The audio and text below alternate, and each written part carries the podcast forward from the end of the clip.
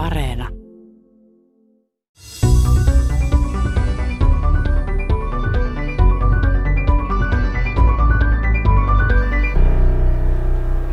Tämä tiedeykkönen ilmaston lämpenemisestä, laajojen alueiden kuivumisesta ja valtavista metsäpaloista piti tehdä ulkona, tässä Ilmatieteen laitoksen vieressä Kumpulanmäellä Helsingissä.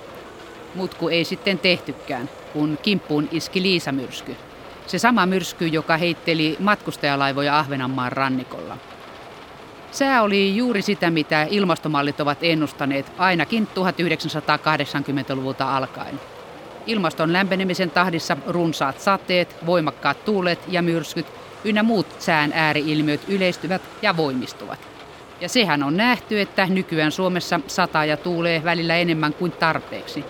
Ja tulevaisuudessa sään ääriilmiöitä on luvassa tätäkin enemmän.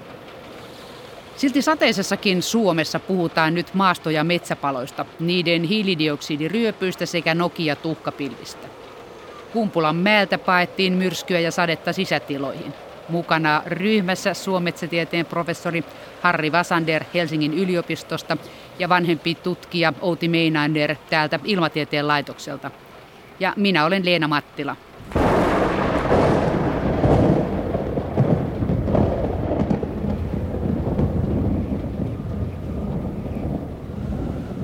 Kannattaako maaston kuivumista, metsäpalojen tuhkapilviä ja mustaa hiiltä eli Nokia täällä surra? Mitä meitä suomalaisia haittaa, kun täällä vallitsevien länsituulten alueella piisaa sadetta kesät ja talvet? Mitä se jos jossain Siperiassa tai Kanadassa tai Australiassa maastopalaa? Mitä se meitä haittaa? Suometsetieteen professori Harri Vasander. No ihan konkreettisesti jopa haittaa, että silloin kun tuolla Moskovan lähellä paloi niin sanotusti metsäpaloja, niin sehän tuntui se haju täällä saakka, että jopa ihan näin konkreettisesti haittaa. Ja kyllähän me ollaan osa tätä yhteistä maapalloa. Se haittaa maapalloa, niin silloin se haittaa meitä. Mikä on Outi Meinaderin kanta tähän asiaan? Kyllä samaa mieltä Harrin kanssa ollaan. Ja tässä tietysti semmoinen ilmiö, että mitä lähempänä arktista aluetta tämmöinen palo on, kuten esimerkiksi Siperiassa, niin sitä suurempi merkitys sillä sitten arktiselle ilmastonmuutokselle on. Miten se on mahdollista, että näiden metsäpalojen tuhka ja noki päätyy Siperiasta pohjoiselle napa-alueelle pitkin poikin jäätiköitä. Miksi se tulee, kun maapallo pyörii, niin sen pitäisi tulla länteen ja Eurooppaan sen tuhkapilve. Miksi se menee pohjoiseen? No nämä kulkeutumiskuviot onkin hyvin mielenkiintoisia. Meillä on ollut tämmöinen yli viisi vuotta jatkunut seurantatutkimus Sodankylässä, missä on otettu viikoittaisia luminäytteitä. Ja on todettu, että tämä musta hiili, eli noki, mikä tämmöisistä paloista ja sitten teollisuustuotannosta on peräisin epätäydellisen palamisen seurauksena, niin ne pitoisuudet vaihtelee hyvin paljon. Ja ne vaihtelee just sen takia, että miten nämä sääkuviot milloinkin sattuu olemaan, eli, eli mistä päin tuulee, ja toisaalta, että miten tämä sadanta ja kuivalaskeuma sitten paikallisesti osuu kohdalleen. Tuleeko ne siellä arktisella alueella sitten lumen mukana alas vai ihan hiljakseen laskeutumalla, niin kuin pöly laskeutuu? No, kumpaakin tapahtuu, mutta tämä märkälaskeuma, eli sateen mukana tuleva, on selkeästi suuremmassa roolissa, että sen arvio nyt sitten vähän vaihtelee riippuen paikasta, jossa ollaan, mutta sanotaan, että 80-90 prosenttiakin voi olla, että tulee märkälaskeumana.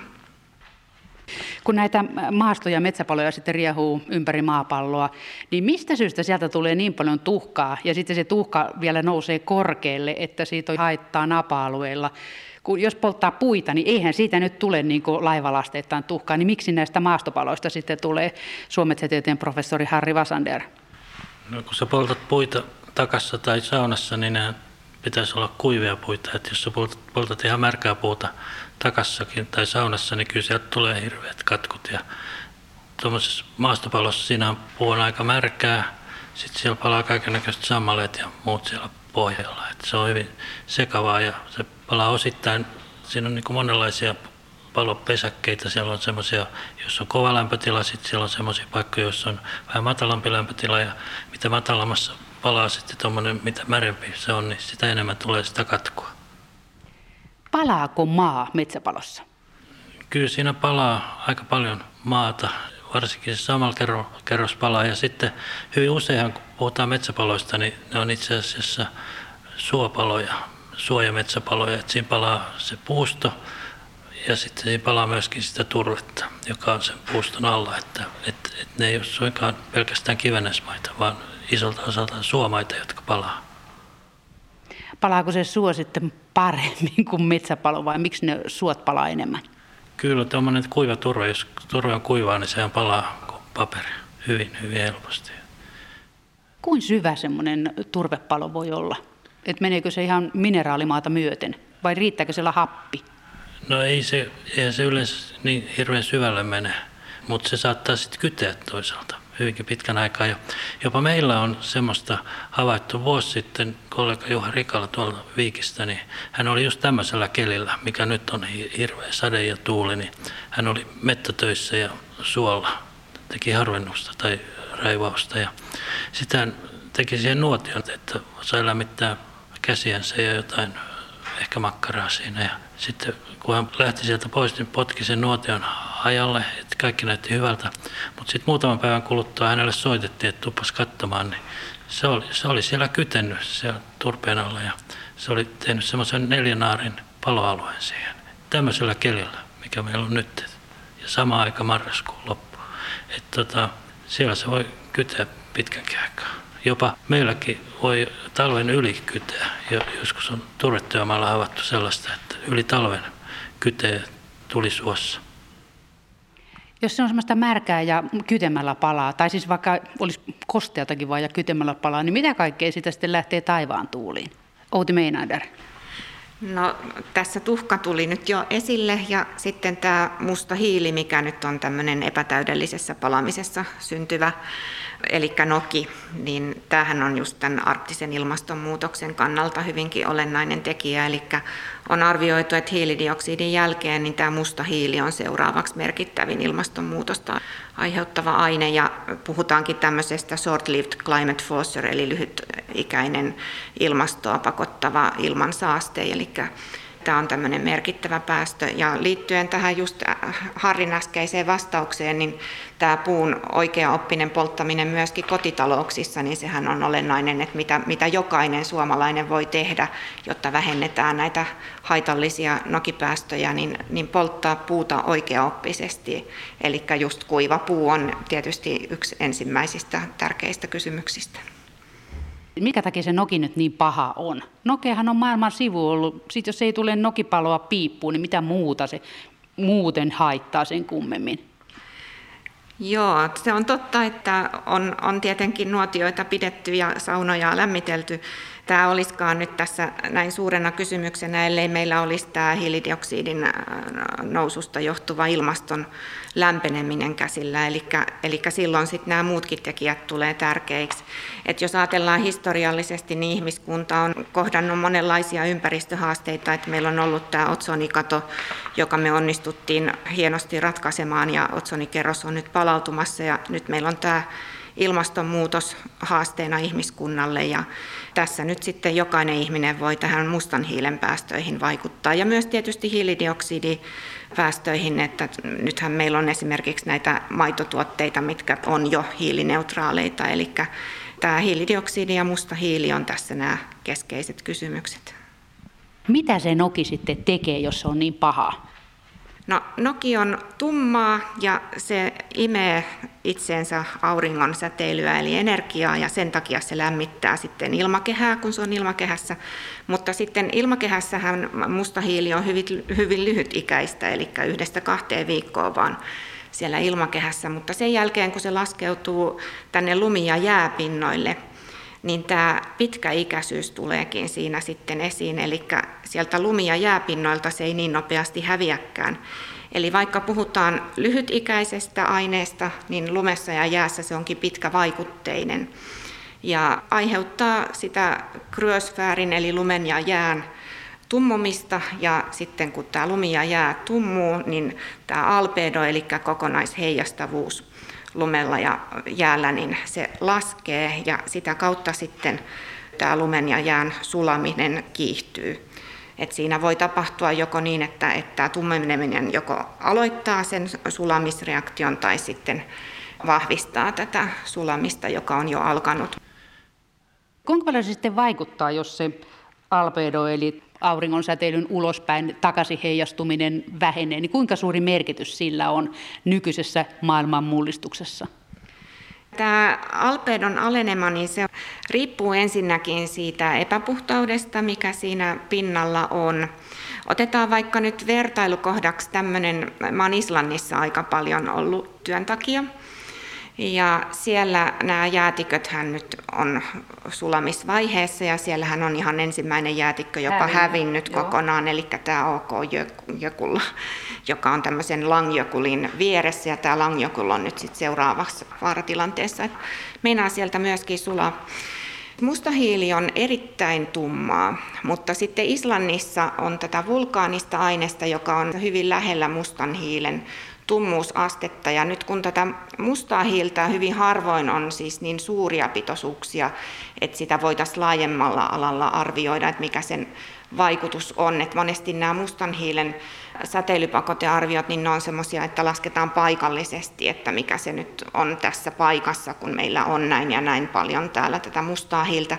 Mutta sitten jos verrataan tähän Islannin tilanteeseen, missä on melkein yhtä tummaa aineesta, niin siellä on niin sanottuja tuhka- ja pölyeventtejä, eli tämmöisiä niin kuin suuria määriä tulee tätä päräyksiä. päräyksiä, on hyvä suomenkielinen termi, tapahtumia, missä paljon tätä tummaa aineesta nousee pölyä ilmaan ja laskeutuu sinne jäätikölle.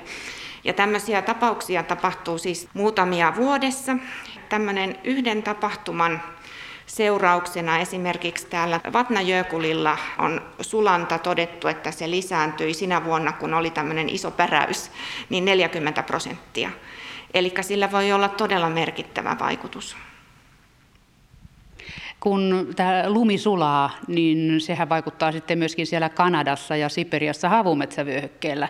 Ja Siperiaan niillä laajoilla soilla ja ikiroudan päällä, kun sieltä lumi sulaa, niin kuinka sitä tutkittu, tiedetäänkö sitä, kuinka paljon se on vaikuttanut siihen, että Siperiankin ikiroutaiset suot sulaa ja sitten siitä tulee taas lisää jälkiseuraamuksia. Harri Vasander.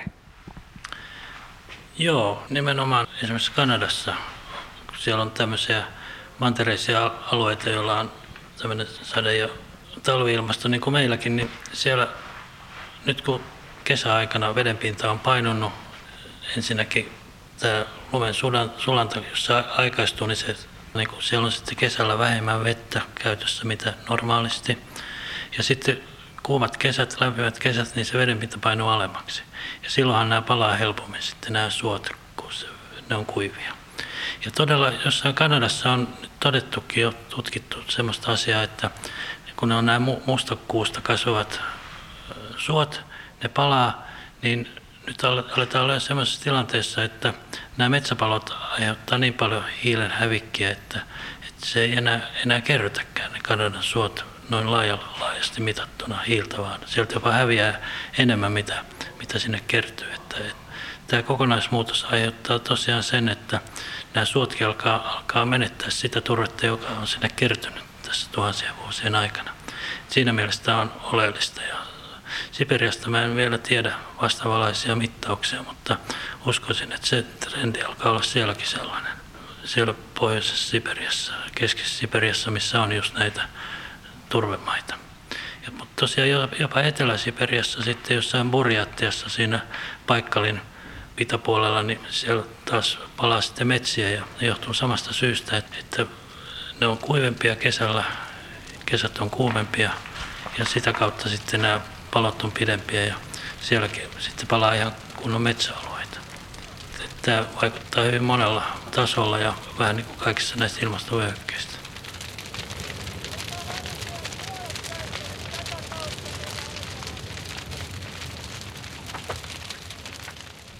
Miten niistä soista sitä hiiltä vapautuu ilman käsin koskematta? Että onko se niin kun se kuivuu, vedenpinta laskee, niin siellä alkaa normaali lahotustoiminta ja se niin muuttuu mullaksi ja vedeksi ja hiilidioksidiksi niin kuin muukin lauhaava organinen aines?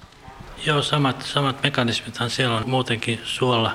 Luonnontilainen suo, vaikka se vesi on korkeallakin, niin koko ajan siellä tapahtuu sitä hapellista hajotusta, josta tulee hiilidioksidia. Ja sitten myös tietysti hapetonta hajoamista, josta tulee metania. Mutta mitä alemmas vedenpinta painuu, niin sitä paksumpi kerros on olemassa, jossa tämä hajotus voi tapahtua. Eli sitä samaa prosessia tapahtuu vain isommassa kerroksessa. Ja sitä, sitä kautta tulee paljon enemmän sitten hiilidioksidia ilmaan. Että se on ihan suoraviivainen riippuvuus vedenpinnan tason ja sieltä lähtevän hiilidioksidin välillä. No voisiko toisaalta ajatella, että siinä on se hyvä puoli, että se hiili sieltä vapautuu hiilidioksidina eikä metaanina, niin olisiko se niin kuin pieni laiha lohtu vai onko siitä mitään apua? Ei siitä oikeastaan ole mitään lohtua, koska tulee vähemmän metaania, mutta tulee enemmän hiilidioksidia. Toisaalta metaanilla on sitten lyhyempi elinikä tuossa ilmakehässä. Hiilidioksidilta on hyvin pitkä. Et tuota, tätä kautta niin ei se mikään riemuvoitto ole ollenkaan. Kumpikin on huono, huono asia. Niin, että pitää yrittää välttää kahta huonoa asiaa. Kyllä, ja sittenhän siellä on vielä tämä kolmaskin reitti. Satuin just toissa viikolla kuulemaan venäläisen kollegan esitelmän. Hän on Siperiassa ikirautatutkijana ja hänellä oli tämmöinen tutkimusaineisto, että kun ikirouta sulaa, niin siellä sitten jokiin tulee tätä kiintoainesta entistä enemmän, eli siellä tulee sitten ekosysteemivaikutuksia, että on tämmöinenkin reitti, mutta silloin se mennään sitten vesistöpuolelle. Niin eikö Suomessa Mekrijärvellä tai jossain tuolla kuitenkin Joensuun yliopiston koealoilla takavuosina mitattiin järvien hiilidioksidipäästöjä, metaanipäästöjä. Muistanko nyt ihan väärin? Joo, semmoista on nimenomaan järvien pohjastaan sitä vapautuu ja talvella varsinkin. Ja sen pystyy jopa näkemään joskus keväällä semmoisissa pienissä lampareissa, varsinkin jos siinä on paljon turvemaata ympärillä tai jopa ne on ihan turvemaalla, niin sinne saattaa muodostua semmoinen iso metaanikupla sinne jään alle. Ja sitten kun se sulaa, niin sieltä tulee just tämmöinen metaanipyrähdys. Ja sä voit sen itsekin sitten jollain tuuralla, kairalla avata sen jään ja sieltä saat semmoisen mahtavan metaanipyrskähdyksen. Sä voit vaikka kahvit keittää siinä jos patsen tulee. Että, että siis tämmöistä on ja tätä on mittailtu sitten eri puolilla pohjoista pallonpuoliskoa Kanadassa ja Siperiassa ja muualla. Ja silloin tietynlainen merkitys kyllä, mutta sehän on tämmöistä ihan normaalia luonnon tausta metaanipyrähdyksiä, joka johtuu siitä, että jääkansi pitää sen siellä niin kauan kuin jäätä on ja sitten kun jää sulaa, niin sitten se tulee ilmakehään. Kuitenkin täällä pohjoisella havumetsävyöhykkeellä niin metsäpalot on aikaisemmin, silloin kun ihminen ei ollut vielä mailla halmeilla, niin silloin jo metsäpalot toistuivat silloin sun tällöin, kun salama päräytti jostain kuivan metsän tai pusikon tai suon palamaan, niin minkä takia se nyt on sitten ongelma, kun niitä metsäpaloja on ollut ennenkin, silloin kun täällä ei ollut ketään, kuka niitä olisi ollut sammuttamassa. Nyt niitä sen yritetään sammuttaa. Niin mikä vika tässä nykytilanteessa on, kun niitä pystytään jossain määrin edes rajaamaan. Ja ennen ne palo vain niin kauan kuin jaksoivat palaa. Nykytilanteessa, kun ihminen on kaikella toiminnallaan edesauttanut tätä ilmaston lämpenemistä, niin silloin tämä tämmöinen luonnollinenkin metsien palo, niin siitä tulee tämmöinen lisälämpeneminen tähän ilmastoon. Eli koko aika, kun puhutaan ilmaston lämpenemisestä, niin siinähän niin kuin suurin syy on ihmisen toiminta, mutta sitten meillä on näitä luonnon, luonnon omia prosesseja, jotka on ollut jo ennen ihmisen toimintaa olemassa, mutta jotka tässä tilanteessa nyt sitten tavallaan tuo siihen lisäkuormaa siihen lämpenemiseen. Ja osahan näistä metsäpaloista, ikävä kyllä, ne on ihmisen aiheuttamia. Että paljon on semmoista, että niitä on tahallaan vähän niin kuin huvin vuoksi, kyllä se nyt huvi on. Mutta sitten siis saattaa myös olla taloudellisia seikkoja, että Venäjällä esimerkiksi tiettyjä metsiä, joita ei saa hakata, niin ei saa hakkulupia, mutta jos ne on palannut, niin sitten niin saakin hakkuluvat. Niin tämmöinen voidaan sitten tietyllä tavalla järjestää ja yleensä sitten jos tehdään tämmöisiä palojärjestelyjä, niin ne palot ei tottelekaan sitä ihmisen ajatusta. Tässä kuivassa ilmastossa ne saattaa levitä paljon laajemmaksi, mitä on suunniteltu. Eli karkaa käsistä, ei olekaan enää mikään hallittu kulotus. Joo, karkaa käsistä. Tuo metsäpalot hyvin helposti karkaa käsistä, niin kuin Ruotsissa tässä muutama vuosi sitten. Niin siellä on paloja hirveästi pinta-alaa ja ei ne tottele. ei ne tottele ihmistä. Mistä se, ne Ruotsin isot palot sitten alkoi? Alkoiko ne jostain kulotuksista? Ei, ei ne kulutuksissa alkanut, mutta saattoi olla jopa ihan salamakin. Mutta se, että se äity niin voimakkaaksi ilmeisesti johtui siitä, että siellä ensin mentiin sammuttaa väärään paikkaan, että tuliko siellä joku väärä osoite tai tämmöistä, mä oon kuullut. Mutta en tiedä, onko tämä virallinen ruotsalainen totuus sitten. Mistä se johtuu, että Ruotsissa on, oli silloin 2018 valtavia metsäpaloja, Suomessa kun oli valtava metsäpalo silloin, niin se oli 50 hehtaaria, mikä on siis hyvin pientä näihin jättipaloihin verrattuna, missä palaa neliökilometreittäin. Niin tota, minkä takia Suomessa ei sitten ole semmoisia vastaavia metsäpaloja, vaikka tämä metsätyyppi on suunnilleen sama, niin kuin Kanadassakin, suunnilleen sama metsätyyppi ja Siperiassa. Meillä on toisaalta niin hyvä tämä palon torjunta ja, ja meillä on tämä metsätieverkosto on sellainen, että meillä pääsee joka paikkaan, varsinkin Etelä-Keski-Suomessa, niin korkeintaan 500-600 metriä on lähemmällä metsäautotiellä. Et se on niin tiheä se verkosto ja sitten meillä on hyvä toi sammutussysteemi, kaikki vapaapalokunnat sun muut on tikkana heti paikalla. Tämä, että Ruotsissa pääsi palamaan niin paljon, niin siinä oli just varmaan tämä, että se viivästyi se alkusammutus ja sitten tuli sopivat tuuliolosuhteet, se, se levisi, pääsi leviämään niin nopeasti hyvin monen kohtaan, että sitä olisi vaikea, vaikea enää sammuttaa. No toisaalta silloin, kun ne metsäpalot hävittivät sen kliimaksivaiheeseen ehtineen kypsän kuusikon tai männikön, joka paloi hyvin, niin sitten se alkoi se kasvillisuuden sukkessio alusta alkaa uudestaan, että ensin tuli horsmat ja pajut ja koivut ja muut vastaavat, niin tavallaanhan se niin kuin oli luonnollista kiertoa, niin onko tässä nyt joku ongelma, kun nykyään esimerkiksi Suomessa nämä luonnolliset kierrot puuttuu, toisaalta se riski, että kulotus karkaa käsistä, niin on sekin aika monen riski, mutta onko siitä jotain hyötyäkin, että se metsä joskus palaa pohjia myöten? Kyllä, se nimenomaan näin niin metsäekologialle on hyötyä ja meillä on paljon semmoisia lajeja, hyönteislajeja ja sitten jäkäliäkin saattaa olla, mutta nimenomaan hyönteiset, jotka on riippuvaisia tästä palaneesta puusta. Niiden määrät on vähentyneet ja sen, sen takia suomalaiset on vähän huolissaan tästä, että Suomessa palaa liian vähän metsää ja me tehdään tätä kulutustakin jonka määrä nyt on hyvin pientä. Se on pikkusen huvittavaakin tämmöisissä kansainvälisissä palokokouksissa, kun kaikkien muiden maiden tutkijat valittaa sitä, että palaa liikaa ja on, on vaarallista ja niin edelleen. Suomalaiset tulee ja sanoo, että meillä kun ei pala ollenkaan tai meillä palaa ei liian pala vähän, tarpeeksi. ei pala tarpeeksi Suomessa, niin sitten mä totean, että tuokaa meiltä turisteja, jotka on huonoja nuotion sammuttajia, niin kyllä palaa.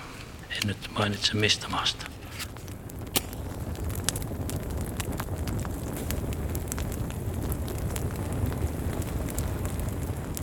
Voidaanko tässä nyt olettaa, että tässä on sellainen riski, että tästä lähtee käyntiin semmoinen itseään ruokkiva kierre, että kun ilmasto lämpenee, maasto kuivuu, metsä- ja maastopalot yleistyy ja ne päästelee taivaan tuuliin nokia ja tuhkaa, joka päätyy jäätiköitä sulattamaan.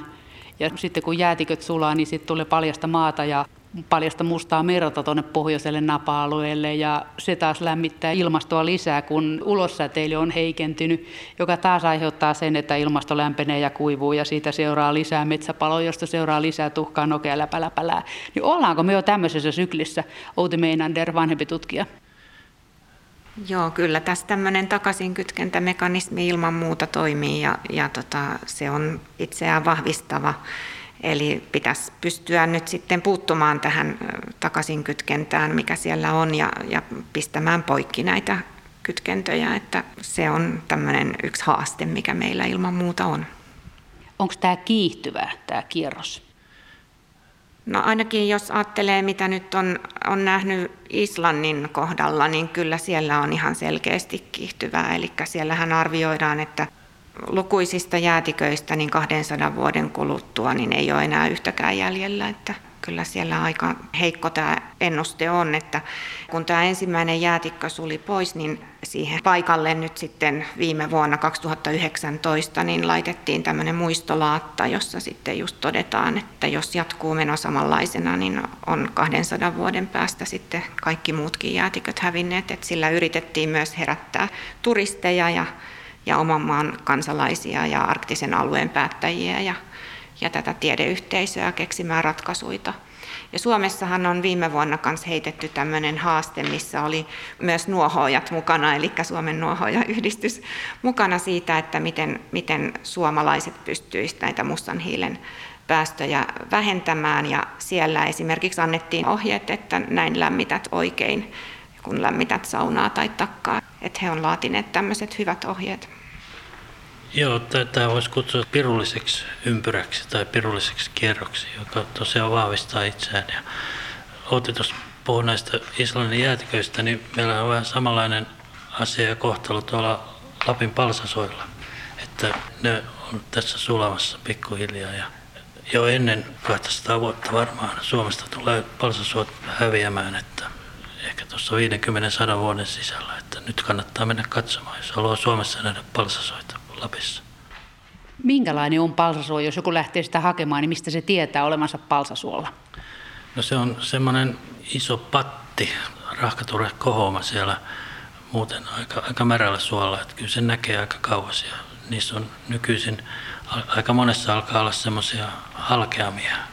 Ne on tavallaan niin kasvanut hyvin korkeaksi, sitten halkea ja näitä halkeamista menee sitten lämmin ilma sisään ja sulattaa sen semmoisen jääytimen siellä. Et kyllä ne erottuu turvekumpuina maisemassa. Ne on muutaman metrin korkeita. Onko ne ympäri vuoden jäässä Suomen Lapissa, jossa viime kesänäkin oli 30 astetta hellettä parhaimmillaan? Kyllä siellä pieni jääsydän on, mutta tosiaan niin jos tämmöisenä kesinä, kyllä se sulaa tietysti. Että se just johtaa siihen, että kun jääsydän sulaa, niin sitten se painuu siihen ympäröivään märkään turpeeseen ja häviää kokonaan. Minkä takia sieltä märästä suosta sitten erottuu tämmöisiä pahkuroita, mikä on niin kuin siirtolohkare, että möykky, joka on jäässä, niin miksi se on semmoinen, eihän se muukaan ympäristö ole jäässä ja möykkynä, niin miksi ne jotkut jäävät möykyiksi? Joo, siinä on semmoinen selkeä, palsoilla on tämmöinen oma historia, synty, ja, synty elin ja kuolin historia. Ja tosiaan, kun on vuoden keskilämpötila alle miinus yksi, niin silloin niitä muodostuu tietyin paikoin, että on näitä märkiä soita. Jostain syystä esimerkiksi tuuli vie sen lumen pois ja sitten menee se lume, lume eristys. Sitten pikkuhiljaa ne rupeaa kohoamaan sieltä.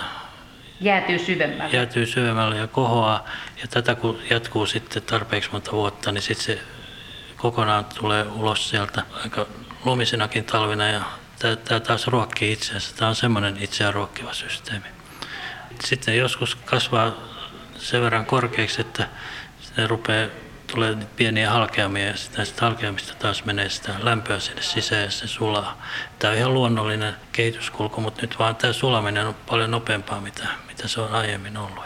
Ja niitä ei oikeastaan synny just tällä hetkellä paljonkaan, että se on vähän niin kuin jonkun kansan kohtalo, että jos syntyy vähemmän kuin kuolee, niin se pikkuhiljaa häviää.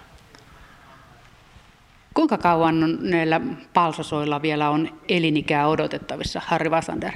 No, siitä on tehty erilaisia mallinnuksia, että 50 vuotta on semmoinen, niistä jo iso osa on hävinnyt, että sadan vuoden päästä niin tuskin on enää olemassa. Että joka haluaa nähdä niitä, niin kannattaa nyt sadan vuoden sisällä käydä katsomassa. Pitäisikö niille sitten pystyttää hautamuistomerkkiä sinne Islannin kadonneille jäätiköille myös, että tällaisia oli, kunnes ihmistoiminnan takia ne lakkasivat olemasta? Voisihan sinne laittaa tietysti. Niitä on meilläkin ihan hyvin siinä Kilpisjärven tien varrella on yksiä kappaleita, että siihen sopisi muistomerkkikin sitten, kun ne siitä häviää joskus. Turistit näki ohi mennessä, että täällä niitä oli. Niin, pitäisi olla sellainen valokuva tietysti, että miltä tämä näytti 50 vuotta sitten. Pitäisikö niille jäätiköillekin alkaa sitten suunnitella jo hautamuistomerkkejä?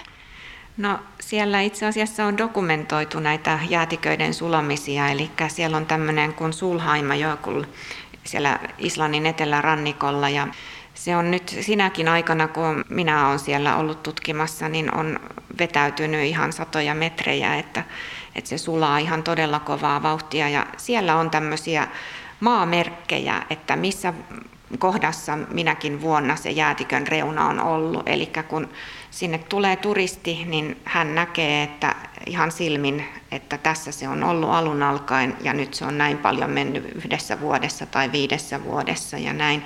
Että onhan se tosi pysähdyttävä kokemus, että kyllä siinä rupeaa sitten ajattelemaan, että mikä se oma ruokavalinta esimerkiksi on, että otatko sen ilmastoystävällisen vaihtoehdon vai minkä otat. Että kyllä nämä on ihan, niin, että hyviä herättäjiä tällaiset käytännön jutut. Ja, ja nyt varsinkin kun Suomessahan nyt koronan takia on tämä matkailu nyt kotimaan matkailua, niin olisi ihan hyvä tämmöinen herätys kyllä tehdä, niin se voisi vaikuttaa sitten tähän käytännön toimintaan, että mitä illalla syödään vanhempi tutkija Outi Meinander, kun sillä Islannissa olet paljon pyöriskellyt ja siellä on tulivuoria myöskin, niin mistä sen sitten tietää, että onko se tuhka tullut sinne jäätikölle niistä Islannin omista tulivuorista vai onko se tullut sitten jostain metsäpaloista Siperiasta tai Kanadasta? Ja samaten muuten Grönlannissa ja pitkin poikin pohjoisessa jäätiköllä, niin miten tietää, onko se tulivuoresta vai metsäpaloista tuhka siis, tai noki yhtä lailla? No tämä onkin mielenkiintoinen kysymys. No siellä tutkijat on ottanut näytteitä näistä hiukkasista, mitä siellä jää- ja lumipinnoilla on, ja niistä on tehty sitten elektronimikroskopiaa ja alkuaineanalyysiä ja, ja myös mallinnusta, että on pystytty päättelemään, että mistä on tämä tummentava aines peräisin. Ja tähän liittyy kyllä erittäin mielenkiintoinen tämä Nudenscheldin Grönlannin artikkeli, joka on Science-lehdessä silloin aikoinaan julkaistu ja, ja hänen kertomuksensa tästä Grönlannin keskusta-alueesta. Ja, ja siitähän on monenlaista tulkintaa olemassa, että kun hän löysi sieltä näitä tämmöisiä isoja reikiä, vähän niin kuin reikäjuustoon, jotka osa oli siis millimetriluokkaa, mutta sitten siellä oli metrien halkasijaltaan olevia kuoppia, joihin hän kertoi, että on vaarallista, jos putoaa, että voi vaikka jalka mennä poikki, että siellä on niin monen koko luokan näitä reikiä ja että miten ne on syntynyt. Ja siinähän hän esitti tämän kryokoniitti teorian, eli siellä tämmöistä tummaa aineesta ja sitten siihen ainekseen liittyen on tullut tätä jään ja lumen sulamista, eli siellä on vettä. Ja sen jälkeen kun siellä on vettä, niin siellä on tietysti erilaisia pieneliöitä, jotka pystyy siinä elämään. Ja siellä on monimutkainen kuvio, että saadaan koktaili, missä on siis tätä mustaa hiiltä. Ja sitten siellä voi olla Grönlannissakin, niin hyvin lähellä Grönlanti sijaitsee Islantia, niin siellä voi hyvin olla islantiperäistä vulkaanista aineesta ja maa-aineesta ja, ja sitten toisaalta Kanadan metsäpaloista tullutta aineesta, että, että siinä on hyvin suuri haaste itse asiassa, että selvittää, että, että mistä nämä kaikki partikkelit on oikein peräisin.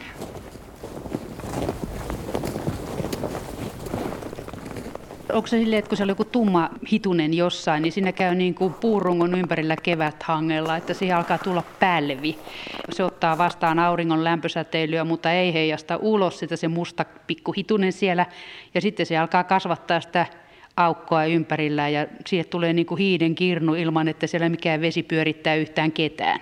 Joo, kyllä, näin, näin sitä voi hyvin kuvailla, että no tuolla jäätikön pinnalla on, on sekä tällä lailla syntyneitä, että sitten siellä on tosiaan semmoisia myös reikiä, mitkä on syntynyt pienistä kivistä, että, että siellä on niin kahdenlaisia tällaisia niin sanottuja vajoamakuoppia, mutta tosiaan myös ihan tämmöinen pölyhiukkanen, tumma pölyhiukkanen, minkä tota, ympärille tulee tämä sulamisilmiö, niin, niin synnyttää tämän. Ja me ollaan tehty myöskin tämmöinen kokeellinen työ Sodankylässä, missä me on laitettu siis nokikolarilta saatua oikeata nokea. oikeata nokea. Ja sitten on dieselmoottorista nokea ja sitten meillä on ollut Islannin pölyhiukkasia kahta eri sorttia. Eli siellä tota, niin on tämmöisiä delta-alueita, missä on jo valmiiksi ihan luonto on lajitellut meille sinne koeaineiston valmiiksi, niin sieltä on kerätty tällaisia hiukkasia. Ja me on kokeiltu sitten ihan tällaisella niin kuin tavallisella lumipeitteellä, mikä sulaa vuosittain niin Suomen Sodankylässä. Ja me on saatu siellä, sielläkin näitä tämmöisiä pieniä vajoamisreikiä, jotka on siis läpimitaltaan millimetreistä senttimetriluokkaa, niin on saatu ihan yhdessä talvessa syntymään. Että se on tämmöinen ilmiö, mikä tapahtuu, kun me laitetaan lunta, jäätä ja hiukkasia yhteen, niin saadaan tämmöinen reikäjuusto.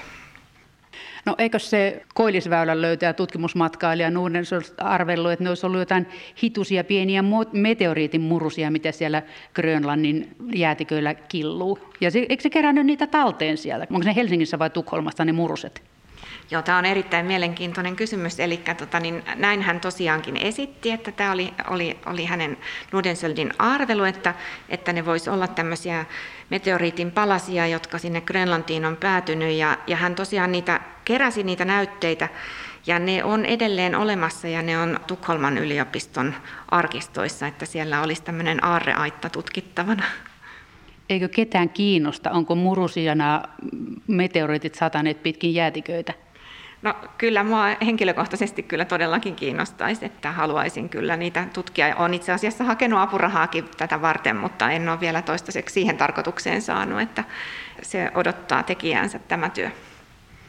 Semmoinen mielenkiintoinen juttu, että tulivuoresta purkautuu sitä tuhkaa, niin sehän menee sitten hyvin kauaskin. Lentelen sieltä ja muistelen, että joskus kymmeniä vuosia sitten, niin siellä oli joku voimakas purkaus ja täälläkin sitten peltikatolta satoi sitä tuhkaa alas muutama kymmenen vuotta sitten. Islannin tulivuori. Islannin tulivuori. Ja tosiaan tästä on kehitetty semmoinen ajatusmenetelmäkin, tefra-kronologia, että katsotaan just näiden tuhkakerrosten avulla ja niiden avulla päätellään sitten, että mikä vuosi on ollut kyseessä. Tuolla Välimeren vyöhykkeellä Portugali, Espanja, Italia, Kreikka ja sitten myöskin Australiassa, niin siellähän on nykyään myös alvarinsa näitä metsä- ja maastopaloja, niin onko silläkin joku kytkös sitten ilmaston lämpenemiseen vai onko niillä ihan omia aikoja näitä metsäpaloja siellä, mutta sitten vaan ne on aikaisemmin uutisoitu? Harri Vasander. Niin, kyllä niin sanotussa Välimeren niin paljon se kasvillisuus on, on sopeutunut tämmöisiin paloihin. Kyllä, että siellä on aina palannut, mutta onhan ne nyt lisääntynyt ja ne on voimistunut ne palot. Ja sitten kun siellä on ihmisasutusta, niin se tulee niin traagiseksi, kun talot palaa siellä ja melkein kokonaiset kylät saattaa palaa tällä hetkellä. No entäs sitten Australia? Outi Meinander, olet ollut Australiassa. Kuinka siellä niiden tulipalojen kanssa on ollut? No, Australiahan on tunnettu näistä eukalyptuspuista ja eukalyptuksen luontaiseen kehitysvaiheeseen kuuluu se, että se jossain vaiheessa siis syttyy palamaan, eli se vaatii uudistuakseen sitten tämän tulipalon. Mutta Australiaan liittyy myös toinen tämmöinen ympäristöasia, eli nämä Australian aavikkoalueet ja sieltä tuleva pöly. Eli ilmaston muuttuessa niin meillähän on puhuttu näistä ääriilmiöistä ja tuulet voimistuu ja sitten tämmöisten voimakkaiden tuulten vaikutuksesta täältä Australian aavikoilta lentää tämmöistä punertavaa maa-ainespölyä Uuteen-Seelantiin. Ja Uudessa-Seelannissa taas puolestaan on sitten näitä lumi- ja jääalueita, eli siellä sitten tapahtuu sulamista näillä lumi- ja jääalueilla johtuen tästä Australian pölyn vaikutuksesta. Ja samantapainen ilmiö on myös Saharan pölyn osalta, eli kun on kuivaa ja on paljon voimakkaita tuulia, niin sieltä sitten ilmavirtausten mukana myöskin tämä Saharan pöly leviää alpeille. Ja Alpithan on tämmöinen Keski-Euroopan oikeastaan niin kuin vesitornit suorastaan, että sillä on tärkeä merkitys tälle juomaveden saannille ja kasteluveden saannille ja maataloudelle, että Tämä tämmöinen pölyaines, kun se sinne tummentaa näitä Alppien lumia ja jääalueita, niin siellä sitten tämä sulaminen tapahtuukin nopeammin kuin mitä ilman tällaista pölyvaikutusta.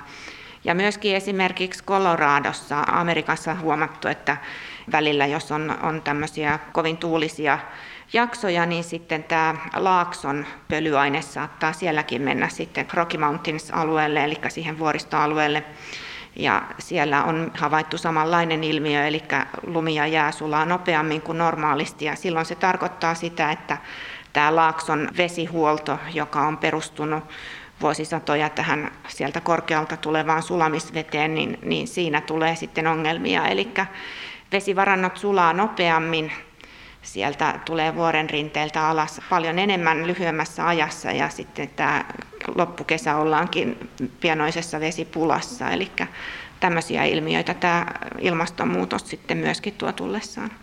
Eli siinä on sama systeemi kuin siellä Grönlannissa ja pohjoisilla jäätiköillä, että se albedo heikkenee ja siinä sitten lumit sulaa ja jäätiköt sen sileen. Kyllä joo, mekanismi on sama, että se on se sama takaisinkytkentä albedomekanismi, mikä siinä toimii, että jos tulee mitä tahansa tämmöistä tummentavaa aineesta sinne lumen tai jään pinnalle, niin tämä sulaminen alkaa ja kiihtyy. Ja todisteena siinä on Alpeillakin se, että se ystävämme Ötsi tuli sieltä jäätiköstä esiin. Se oli siellä ollut tuhansia vuosia jäätikön sisällä ja kun jäätiköt sulaa, niin sieltä löytyy muinainen murhanuhri. Kyllä joo, ja täällähän on nyt myöskin tämä, kun ikirouta sulaa, niin siellä on odotettavissa myös mielenkiintoisia asioita sitten, että mitä sieltä löytyy Grönlannista ja, ja muualta, missä ikiroutaa on. Että kyllähän tämä on aikamoista mullistusten ja muutosten aikaa meidän elinaikana. Niin Siperian roudasta pärähtää esille mammutteja ja kaiken maailman muita luineen, karvoineen, mahan sisältöineen päivineen, sen metaanin ja hiilidioksidin lisäksi. Joo, niitä varmasti tullaan löytämään lisää ja niitä jossain Wrangelin saarella niin on jo ennen tätä ilmastonmuutostakin niin löytynyt noista jokiuomista, että kun vesi on siellä kuluttanut jonkun kohdan, niin sieltä on löytynyt mammutin luita paljonkin ja varmasti tullaan ikiroudastakin niitä löytämään.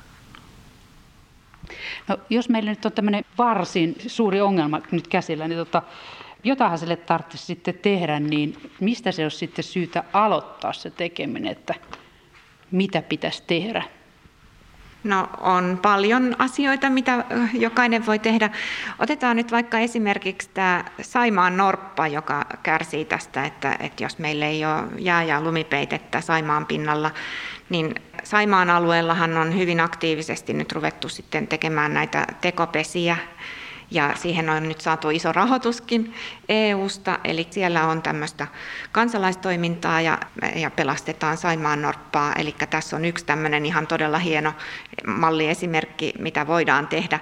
Ja sitten tietysti tämä puun poltto, että poltetaan oikeaoppisesti sitä kuivaa ja puhdasta puuta ja, ja sytytetään se tulipesä siitä päältä, mitä oli tämä Nuohojaliiton suositus. Että, ja sitten tämä oman ruokavalion merkitys, eli ihan tämä arkinen, että mitä arjessa tekee, mitä syö.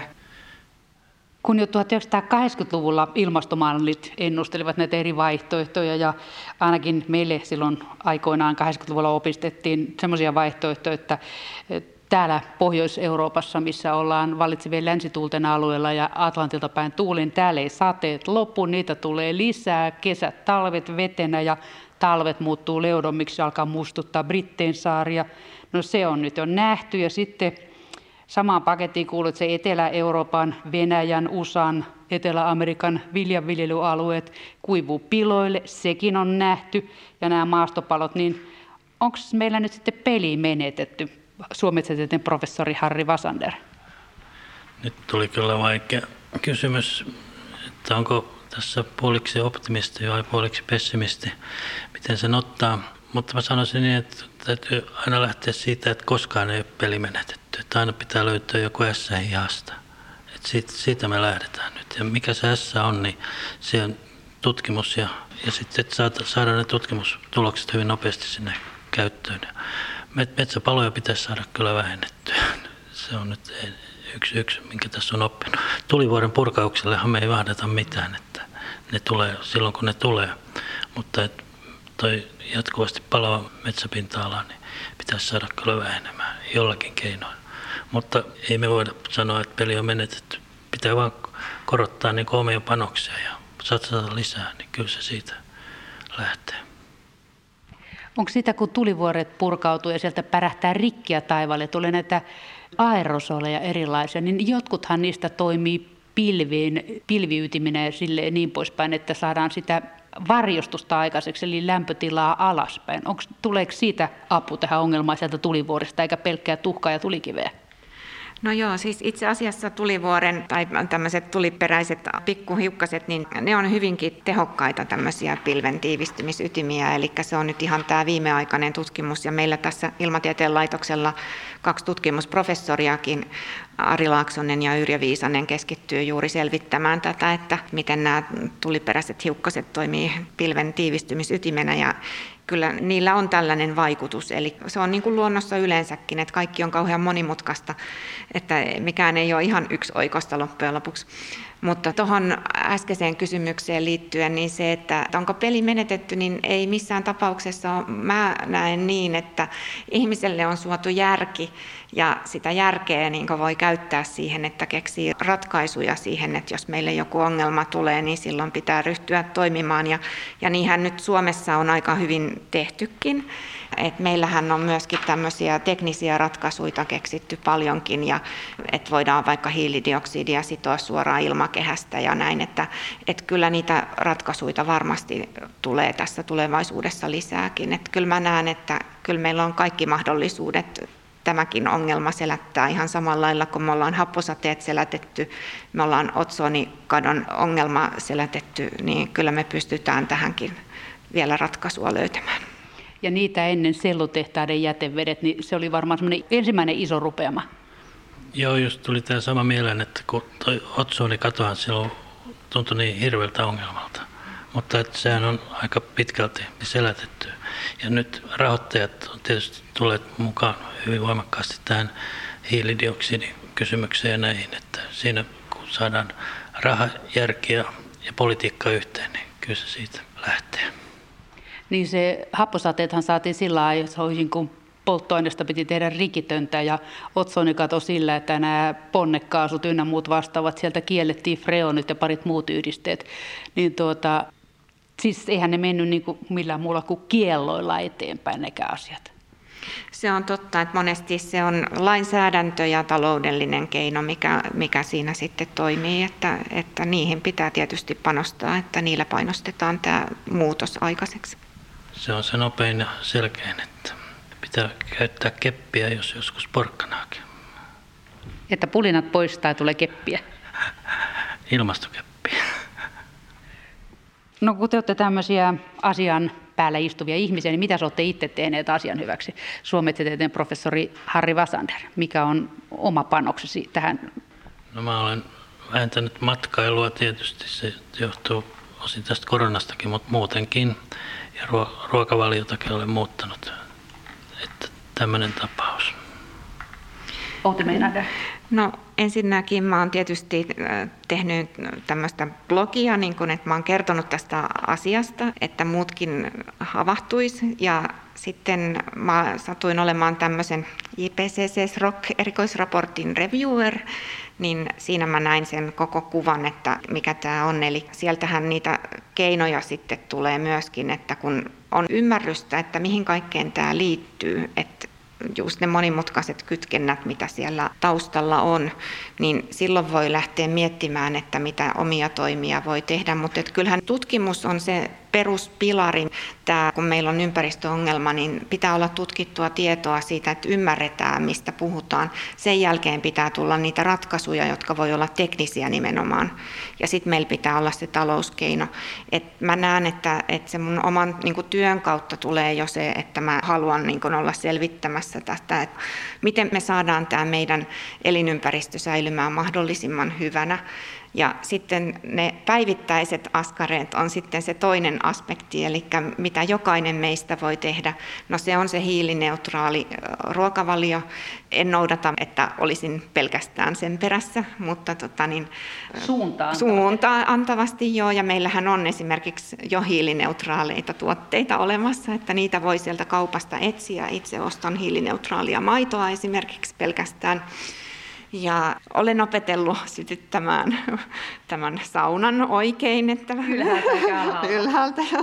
Ja näin, että, että olen ihan oikeasti opiskellut nämä Nuohojaliiton opit. Ja ihan siis tämmöiset valinnat, käytät portaita, et käytä hissiä, kaikki mikä niin kuin kuormittaa vähemmän luontoa.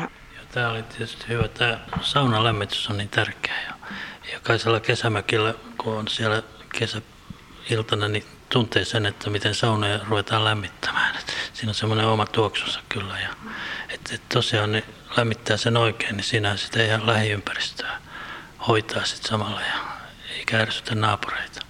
Ja siellä Nuohojaliiton vinkki käytännössä oli tämä, että jos ei tule kauhean nokista savua sieltä piipusta, niin silloin ollaan oikeilla jäljillä.